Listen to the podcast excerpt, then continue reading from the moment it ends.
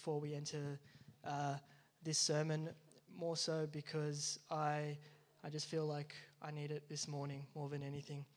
Um, so, but before we do that, I'm just going to read Job chapter 3, verses 23. Why is life given to those with no future?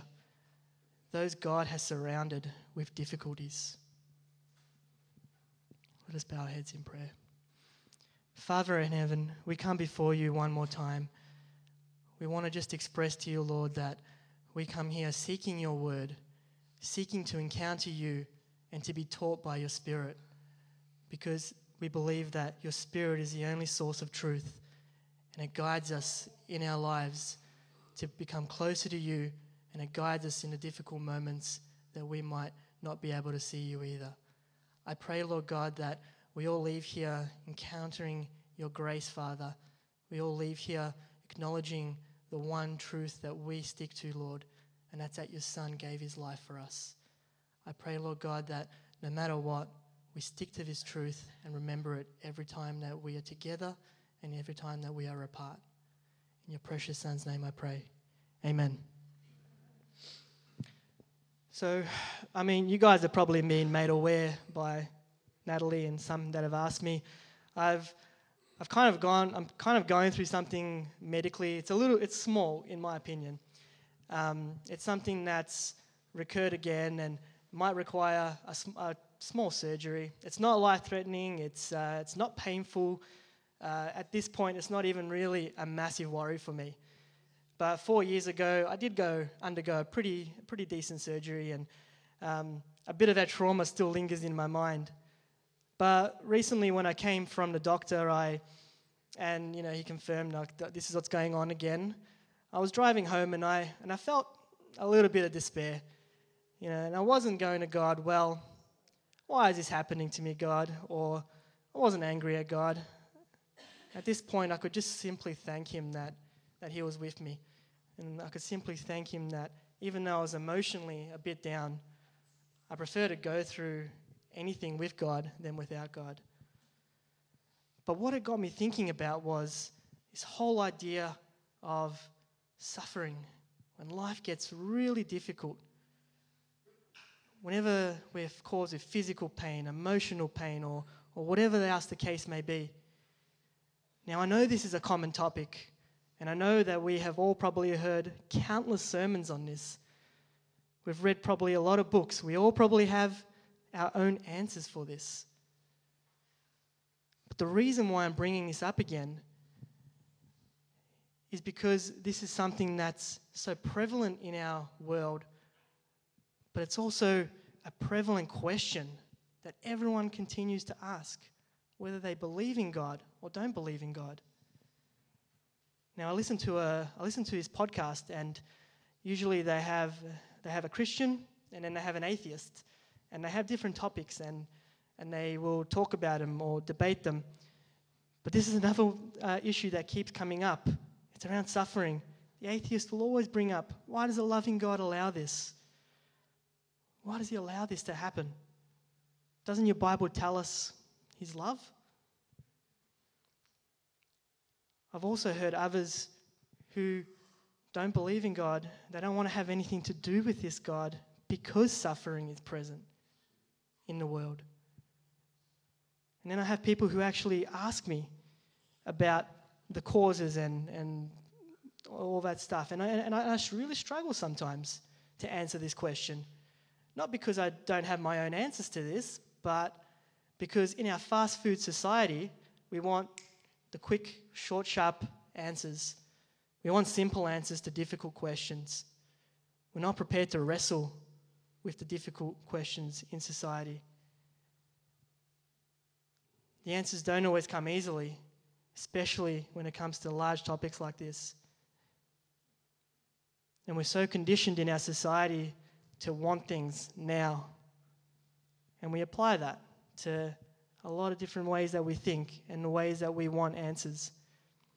You know, I found out how conditioned I am by this society of wanting everything fast that in my car, I literally just have to push my button once and my window goes up and down.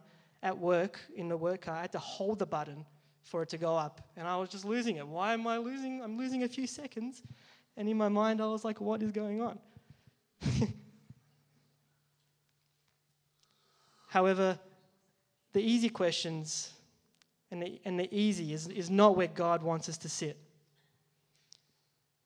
Now, in saying all this, how difficult it is to answer a question like this. The Bible is my source of comfort and it's my source of answers, as well as I know it is for all of us. And what I love about the Bible is it doesn't sugarcoat life in any way or form. It does quite the opposite. It pushes us for it to be actually be difficult in other ways. So my hope today is that you leave somewhat satisfied. This is a very difficult thing to answer and wrestle with. And the quick answers are cheap answers, and I don't want to give cheap answers. It's like a sugar rush. You know, you're, you're, you're high for a little while and then you just crash. But it's a sustained diet that keeps you going. So the same is to do with any difficult question that we deal with when it comes to God. Now, as I mentioned earlier, I listened to a podcast and I'm subject to a lot of atheistic thought, which I quite enjoy. I enjoy this because it, strengthens me as a believer. Um, it's, it's also fascinating about all the evidence that gets laid out about our own belief systems as, as Christians, putting them to the test and how they actually stand to the test. At least in my own opinion, they do. But what I also enjoy about an atheist point of view, not because I agree with it, but what they do, they identify to me the barriers of what them and what others in society face upon coming to God. They, they put a spotlight on it for us to answer. And it is the same constant questions and barriers that keep coming up around going through difficult times and suffering, which is why I want to touch on it today. Now, here are some of the, there's, there's a lot of different views from an atheist perspective, but I want to bring some of them up. So, one says, Ben, I don't know if you want to put it up. We have developed pain receptors, negative emotions, and other tools with which to involuntarily suffer because suffering brings our attention to the fact that something is wrong. When I suffer, I know there's a reason, but I also know that there's no ultimate purpose for it. Or to rephrase, no reason why I should continue to suffer. My suffering is a symptom of some situation I may be able to change, so I try to change it. Uh, one other view is while the concepts and definition of suffering are certainly man made and can vary from one person to person, I would certainly say that it is not pointless and it does have some biological value. From a strictly Darwinian sense, suffering must provide some benefit. Perhaps it strengthens or enhances the biochemical process that involves the kingship of love. This turns uh, this in turn fosters behaviors like strength in numbers, clans, or cooperation. Or it can be that my suffering allows me to better relate to others who are suffering. So these are very Western, scientific, naturalist kind of views. But they indicate that suffering serves a purpose or no purpose. And if it does serve a purpose, it's for our survival, it's for our advancement of, as humans. But there's no spirituality attached to it. But then when you look at other cultures around the world, they all have a view on suffering. And they maybe do it, maybe we don't agree, but they, at least they have views to offer to people to understand it. So some cultures would say that suffering is a result of failing to live right in a moral way. There is a worldview that suffering is a result of karma, whereby each life brings with it deeds of the previous life. And if you're suffering now, that it's a result of your previous life sins. And to relieve ongoing suffering is to live with decency now to prevent future suffering.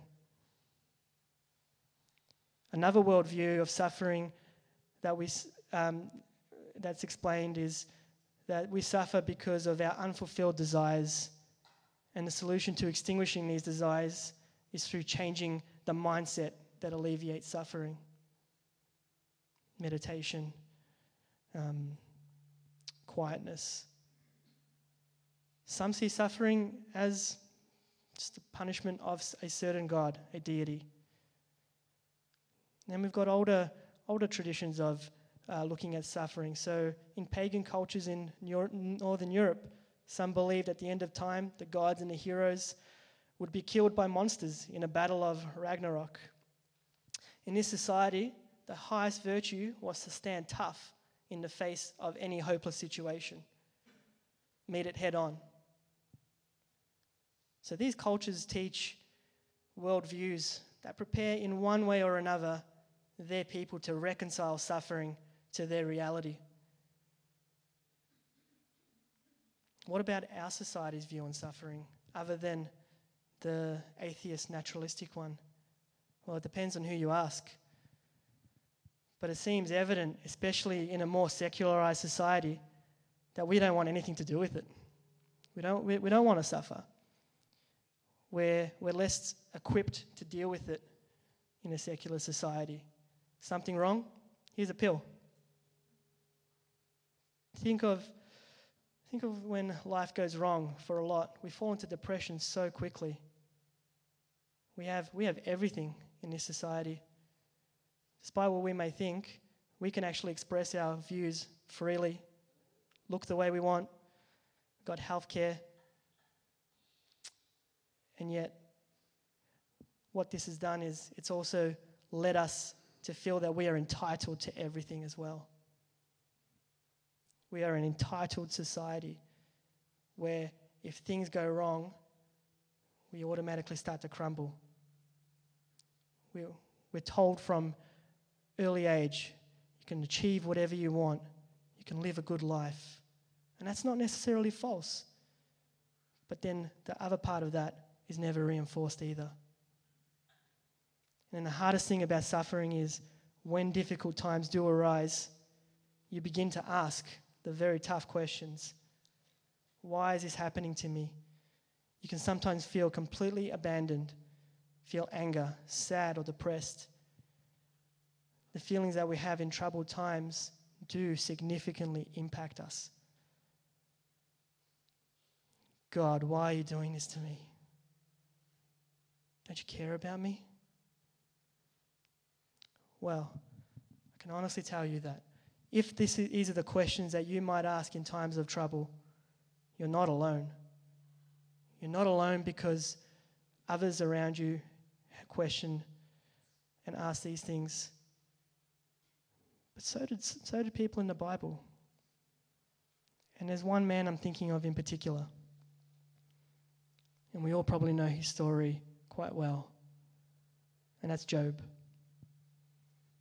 Now, the book of Job deals with an innocent sufferer, a man who is described as completely righteous, and yet he suffers immensely. The questions and feelings that our society ask why is this happening to me? Where's God? Anger, abandonment is what he felt himself. So, how do we deal with suffering? For those who know the book well, a, a common theme is, is patience. But I think that's so much easier to say and yet so hard to actually live out. Because even Job lost his patience. If we're honest with ourselves, we will always say we endure with patience and not get angry with God. But Job proves to us that it's quite human to do so. So I wish to show you that patience in suffering is a result of something much bigger. For when we do understand why and what is happening, there is one thing that we can count on.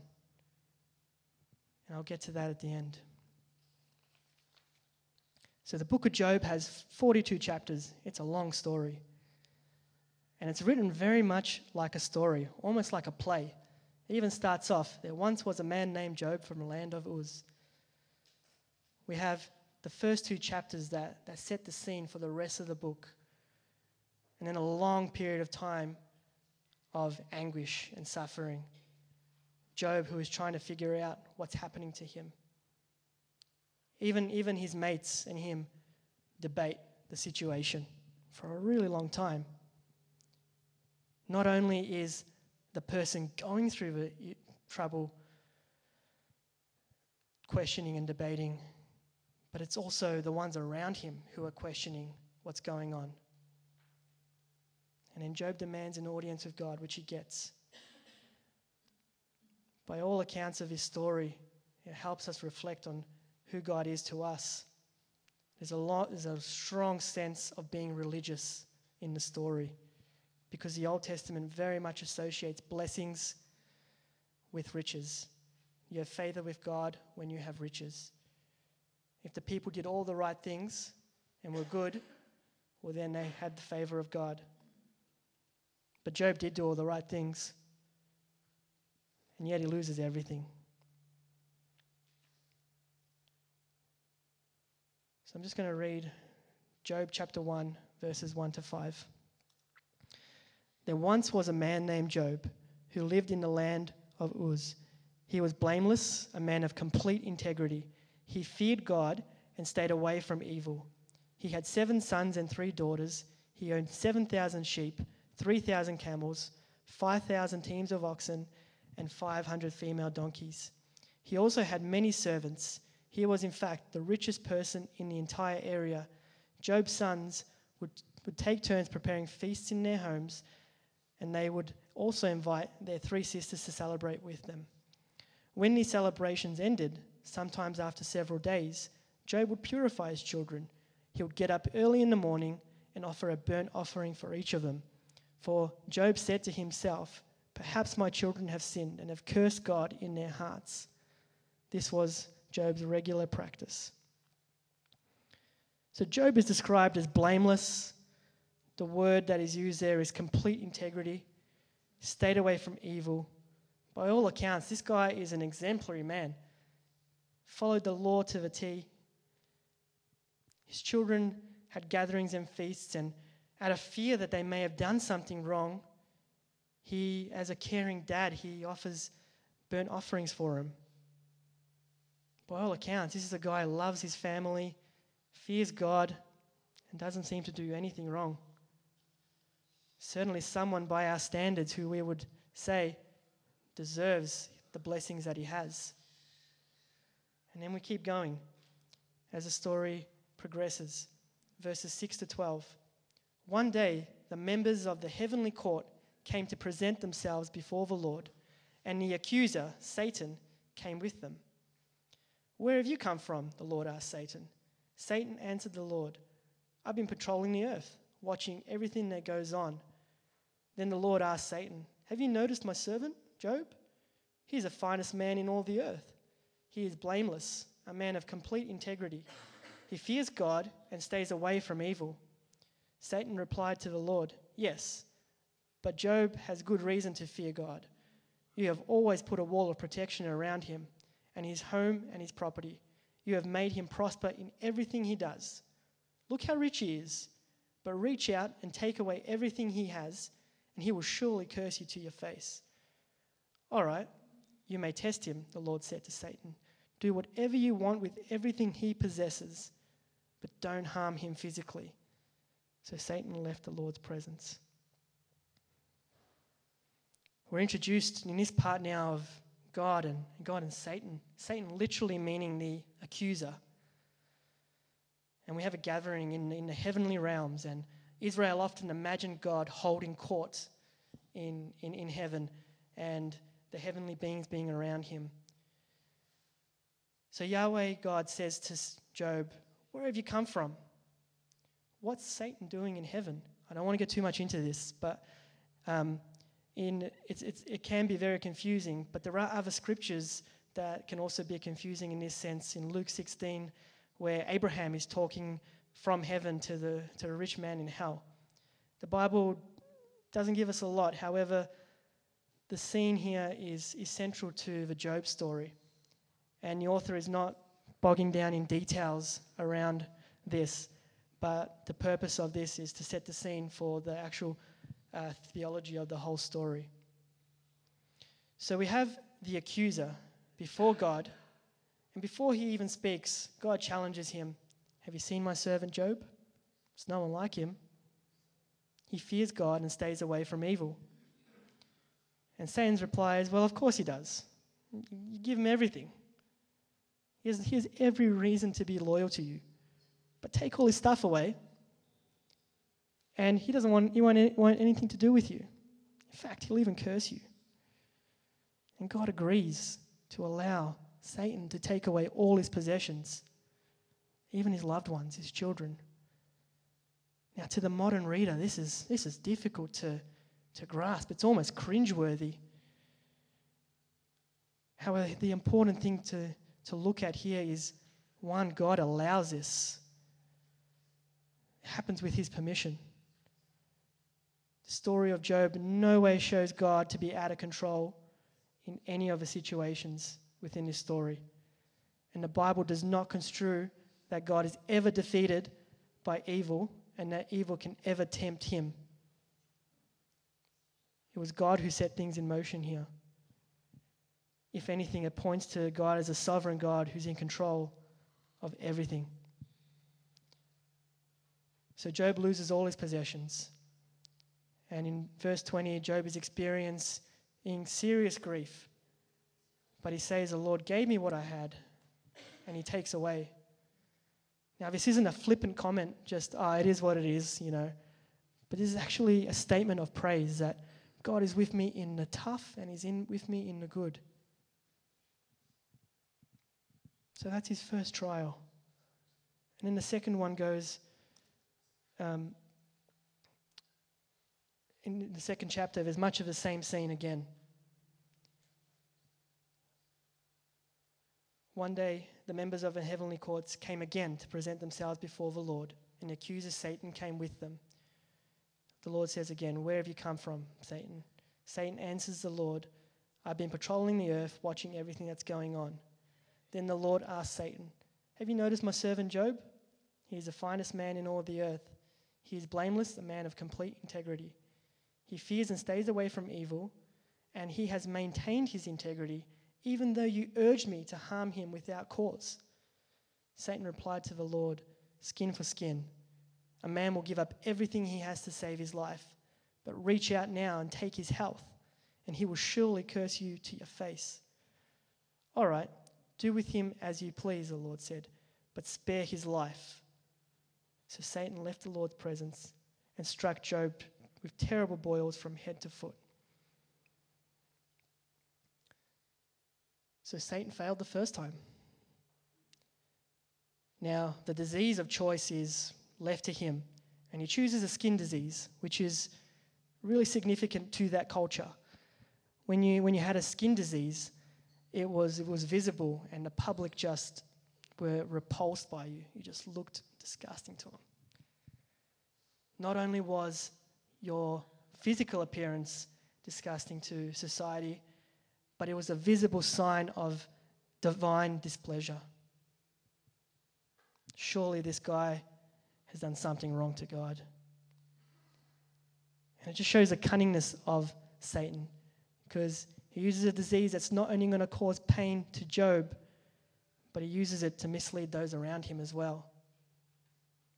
He takes this as an opportunity to target the belief systems of those around Job as well.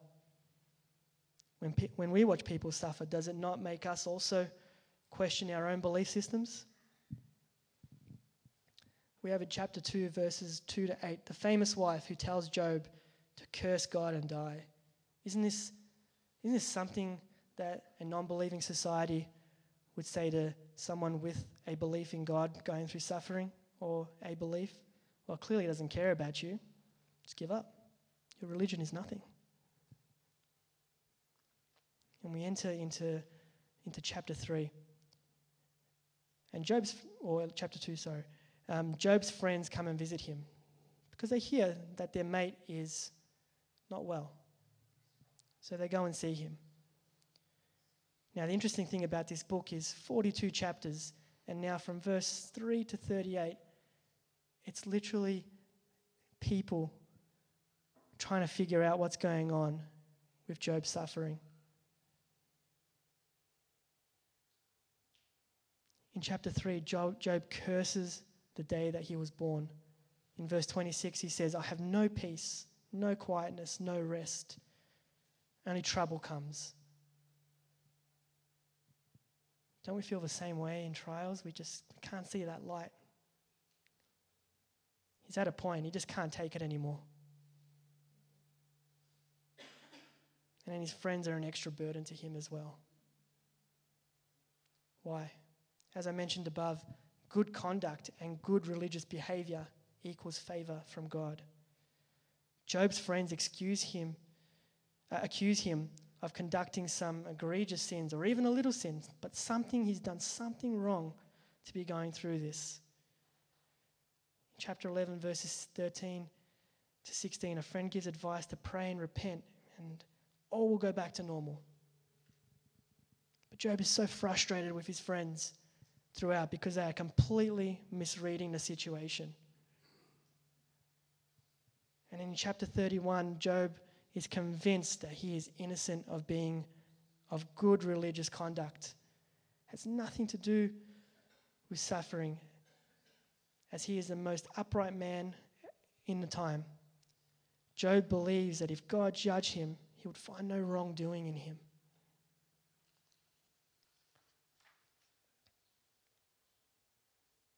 Throughout the chapters of when he's figuring out what's going on, he voices his displeasure to God throughout as he's voicing his displeasure towards his friends. Now, God appears to him. He demands an audience from him, and God appears. God appears in response to Job.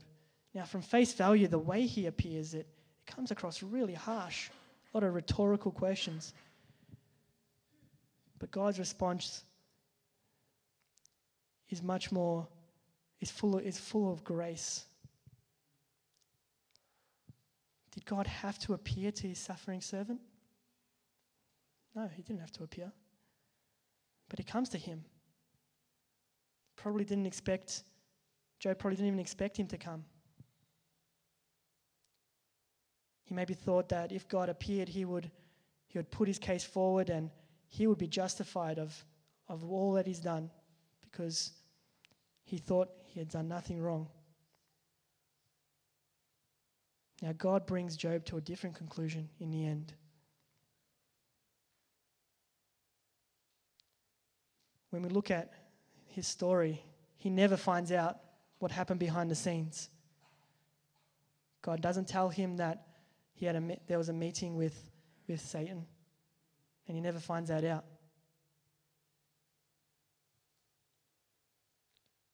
But God's response to Job is Then the Lord answered Job from the whirlwind.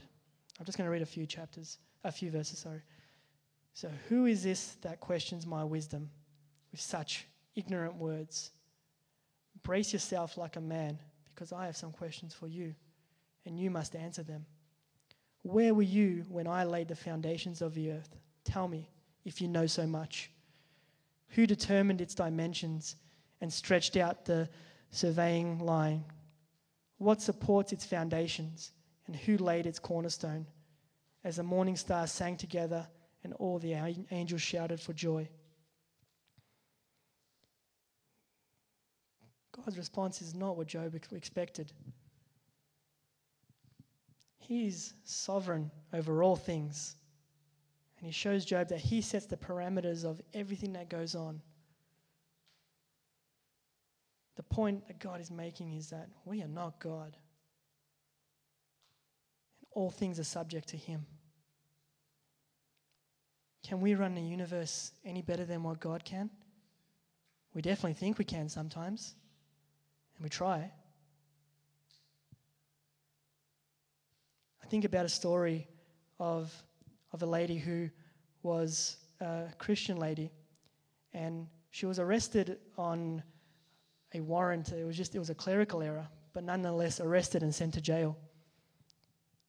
And didn't understand why she had to go through this suffering.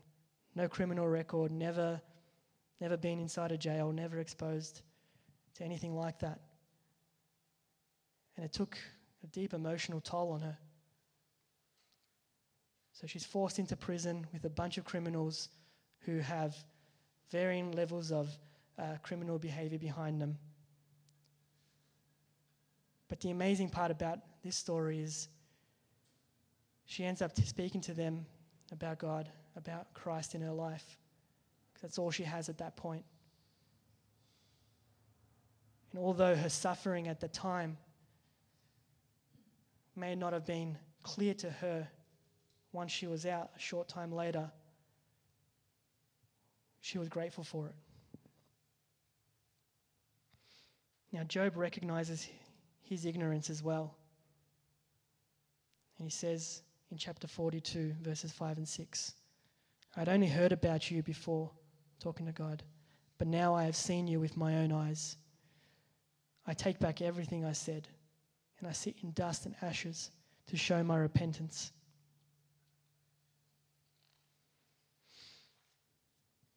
See, Job had really heard about God, but never seen him until now. And the experience of seeing God, God himself, encountering God with his eyes, changed his heart. He thought he knew better about life, but he realizes he's wrong. His own efforts to justify himself through good deeds was not what God sought his own perfection didn't, didn't guarantee him good fortune. So, what are we to take away from this book? There's so many complex themes and a lot of things going on. Well, we have three options when dealing with suffering or trials. We can take the view of Job and of his friends, following God's laws to the T, relying on that to divert suffering from our lives. We can rely on conduct to get into God's good books. I can recall so many times when I've gone through difficult times and I've just thought, what have I done, God, to fail you? What am I doing wrong now? This is what happens when we rely on our own selves, on our own justification. We think often, oh, I've repented now, God. I follow Christ. And then why are you still allowing this to happen? Sometimes we don't even realize how much we rely on our deeds until affliction actually comes our way. Or two, we can take the view that bad things happen whether I believe in God or not, as evil happens at our hands as well as unknown um, explanations for it as well. Therefore, I don't wish to align myself to a God that allows bad things to happen. The supposed loving God is so hypocritical because he allows people to suffer. We want a God that we can manage. Or we have the third option. We encounter God like Job did as a sovereign God we encounter the gospel of grace that says nothing you do can possibly gain you any favor to remove all suffering, but also says that you can do nothing to remove you from my love despite my, your afflictions. The gospel says that suffering of trial or trials do not say that you have found disfavor from God. The gospel even calls for suffering for its own sake. You see, God did not withhold the cup of suffering even from his own Son, Jesus Christ. He is the ultimate innocent person who suffered the wrath of God that those who are in him will never suffer. We see in the Word of God and throughout history that Christ's followers encountered in the past and still encounter tough times. Yet it is the gospel of Jesus Christ, the grace that is freely given to all who seek or want to accept it, that sustains them. Do we still question God when life is tough about His presence in, in our lives? Do we still think about what have I done to deserve this? If we are, these are honest questions. But we're also forgetting what the gospel does in us as well. And it tells us that we can't do anything to gain any more favor from God, but it also keeps us as well. Jesus in Matthew 11 28 29, he says, Come to me, all who are weary and carry heavy burdens, and I will give you rest. Take my yoke upon you and learn from me. I am gentle and humble in heart, and you will find rest for your soul. The gospel of Christ gives rest to the soul, no matter what the circumstances you find yourself in. The apostles experienced this, as others have. Has grace given rest to your soul? We, as a community of grace, need to show grace to others who are suffering as well. We are not to be like Job's friends of condemnation, but those who point to the way of grace that is the only power that can grant rest for our souls.